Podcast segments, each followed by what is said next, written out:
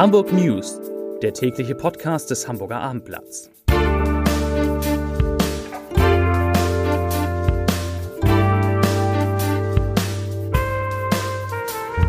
Moin, mein Name ist Lars Heider und heute geht es um die Folgen des Lokführerstreiks für Hamburg. Weitere Themen Viele Hamburgerinnen und Hamburger bekommen einen neuen Energieversorger. Der Hamburger SV hat wieder einmal Pech in letzter Minute und bei Märchen im Michel kann jeder ganz einfach dabei sein. Ich erkläre gleich wie.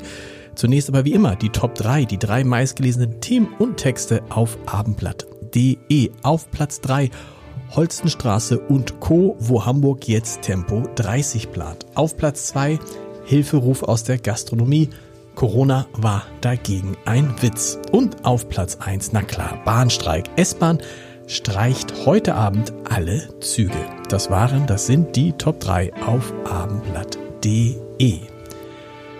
Durch den Bahnstreik der Lokführergewerkschaft GDL stehen den Fahrgästen der Deutschen Bahn in Hamburg und im Norden und überall sonst in Deutschland massive Zugausfälle und Verspätungen bevor. Der Ausstand soll heute im Güterverkehr um 18 Uhr und dann im Personenverkehr um 22 Uhr beginnen und morgen dann um 22 Uhr enden. Während des Warnstreiks gilt ein Notfahrplan mit stark reduziertem Angebot. Die Deutsche Bahn will wie beim ersten GDL-Warnstreik wieder rund 20 Prozent des Fernverkehrs aufrechterhalten.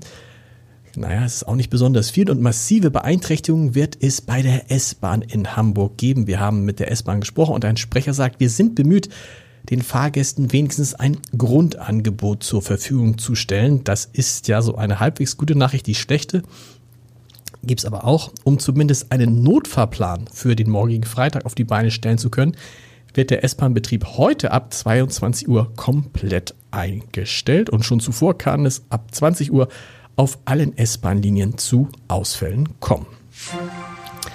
Fast 1,5 Millionen Hamburgerinnen und Hamburger bekommen in absehbarer Zeit einen, in Anführungsstrichen, neuen Energieversorger.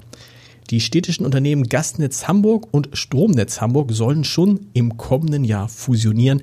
Das gab der Senat heute bekannt. Der neue Netzbetreiber wird rund 1,25 Millionen Kunden mit Strom und 228.000 Kunden mit Gas versorgen und fast 2500 Mitarbeiterinnen und Mitarbeiter haben. Durch die Fusion würden, so heißt es, ich zitiere, Kräfte gebündelt, um den unerlässlichen Netzausbau und Umbau für die Energiewende effizient und spartenübergreifend voranzubringen, so sagt es der Senat. Wer beim Fliegen sparen will und Überraschung mag, der kann auf ein neues Angebot von Eurowings zurückgreifen. Man bietet nun das beliebte Blind Booking wieder an. Insofern ist das Angebot gar nicht neu, gab schon mal, aber jetzt gibt es wieder. Dabei lassen sich Reiselustige von ihrem Urlaubsziel überraschen. Die Kunden erfahren nämlich erst nach Buchungsschluss, wohin die Reise geht. Die Preise sollen für die meisten Abflughäfen bei 44 Euro für den Einzelflug starten. Wahnsinn. So funktioniert es. Die Kunden wählen zunächst ihren Abflughafen und dann ihr Reisethema. Ab Hamburg werden derzeit Abenteuer in der Stadt, Selfie-Hotspots und das Glück kommt in Wellen angeboten. Wer zum Beispiel letzteres auswählt, hat dann die Auswahl aus zwölf Zielen wie Barcelona, Palma oder Oslo. Potenzielle Zielorte können auch abgewählt werden, wenn man sie beispielsweise schon kennt oder eine Stadt oder ein Land meiden möchte. Wir haben es mal getestet und als Preis wurden bei einer Testbuchung für Hin- und Rückflug 104,98 Euro ausgeworfen.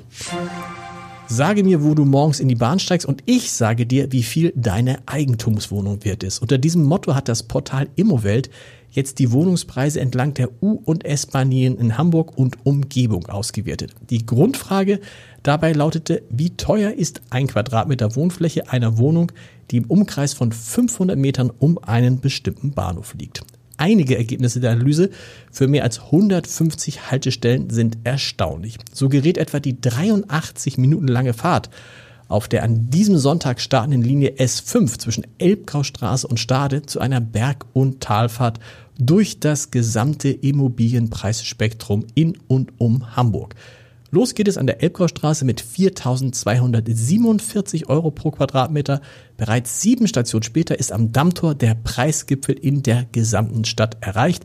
Weil im Umfeld des Bahnhofs viele repräsentative Altbauten stehen, kostet hier ein Quadratmeter im Schnitt 11.582 Euro.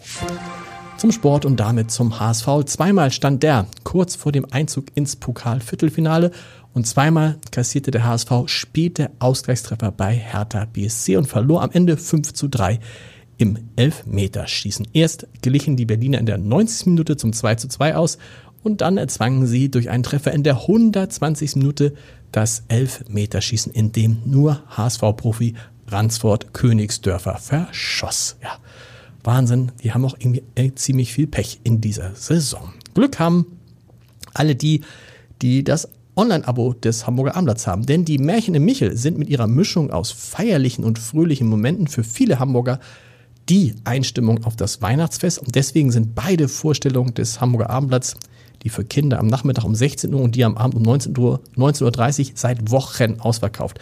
Dennoch können Sie alle mit dabei sein und die Auftritte der Chöre und Märchenvorleser erleben. Das Einzige, was Sie dazu brauchen, ist ein Online-Abo des Hamburger Abendblatts, denn beide Vorstellungen werden live gestreamt. Schauen Sie, hören Sie mal rein, das ist wunderschön und lohnt sich wirklich. Und dann haben Sie auch gleich ein schönes Abendblatt-Abo, ist doch wunderbar. Wir hören uns morgen wieder mit den Hamburg News um 17 Uhr. Bis dahin, tschüss.